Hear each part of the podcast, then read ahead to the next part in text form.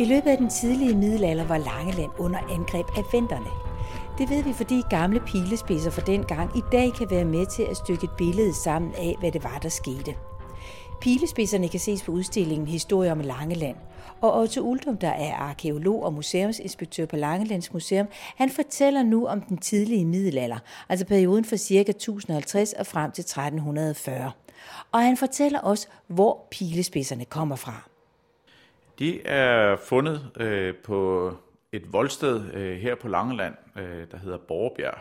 Øh, og Borgebjerg, det betyder faktisk Borgbjerg. Det er fordi, der har ligget en tilflugtsborg oppe på bjerget, og et bjerg på Langeland, det er jo altså en hatbakke. Så det er en hatbakke med en tilflugtsborg på. Dem har vi haft nogle stykker af. Øh, og de pilspidser her, de er jo så fundet på en arkeologisk udgravning, øh, og man kan se, at de har det ikke så godt. Det er sådan nogle øh, nu sorte jernpilespidser, men øh, pilespidser, det kan man i hvert fald heldigvis stadigvæk se, øh, at det er. Og inden du kommer til at fortælle, hvorfor de endte der, så prøv lige at fortælle middelalderen. Hvad er det for en periode? Ja, altså lige det her afsnit af, af middelalderen, der øh, stander riget lidt i våde. Altså øh, Danmark øh, har ikke øh, nogen konge, men man strides om, hvem, hvem det skal være.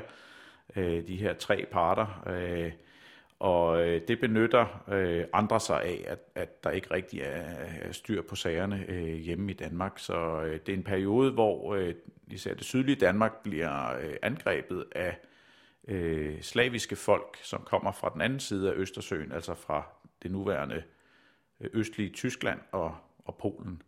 Øh, de er trængt øh, sydfra og vestfra af germanske stammer, øh, og de prøver så at se, øh, hvor de kan vende sig hen for øh, at, at, at få sig et, et udkomme. Og da de jo øh, ikke har de store landområder mere, jamen altså, så laver de faktisk deres egen lille vikingetid her et par hundrede år senere, end vikingetiden egentlig er, er afsluttet. Og så begynder de faktisk på samme måde at herve øh, de danske kyster og, ja, og simpelthen at ernære sig som sørøvere.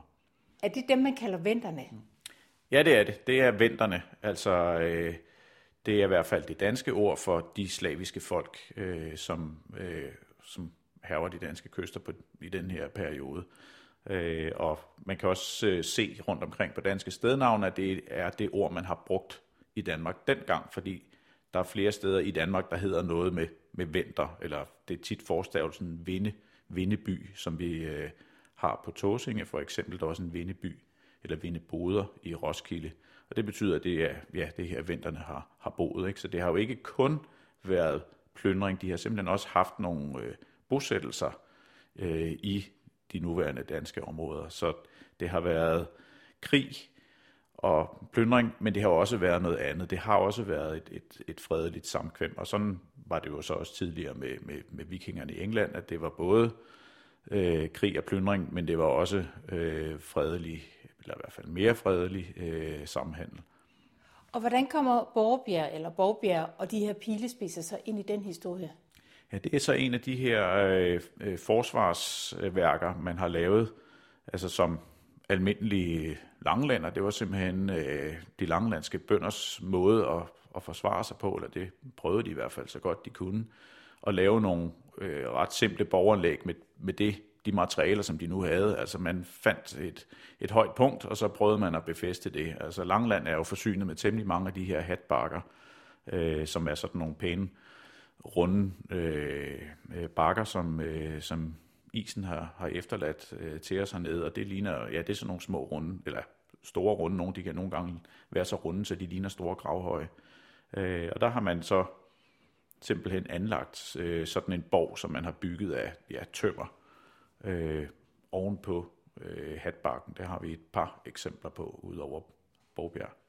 Og pilespidserne, hvordan tror du, de har været i brug? Ja, men de har været i brug, fordi øh, stedet har jo så faktisk været angrebet af venterne. Øh, det kan man se, og øh, altså langlænderne, de har tabt det slag. Altså borgen er blevet indtaget, den er øh, brændt af og, og, og plyndret, og der har været kamp, ikke? for man kan se, øh, der er fundet ja, et antal pilespidser. Øh, vi har sådan en 4-5 stykker lige her, men der er øh, flere øh, fra stedet.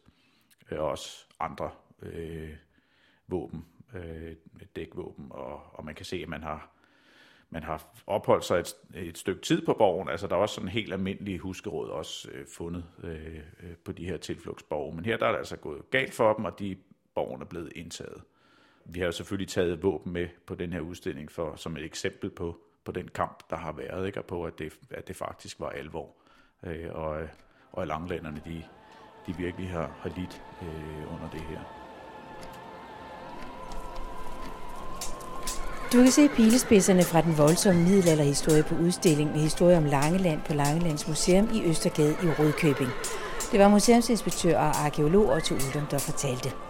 Hvis du vil læse mere om museet, så tjek ind på langelandsmuseum.com, og du kan også følge med i museets mange aktiviteter på Facebook. Indslaget det var produceret og tilrettelagt af Dorte Chakravarti.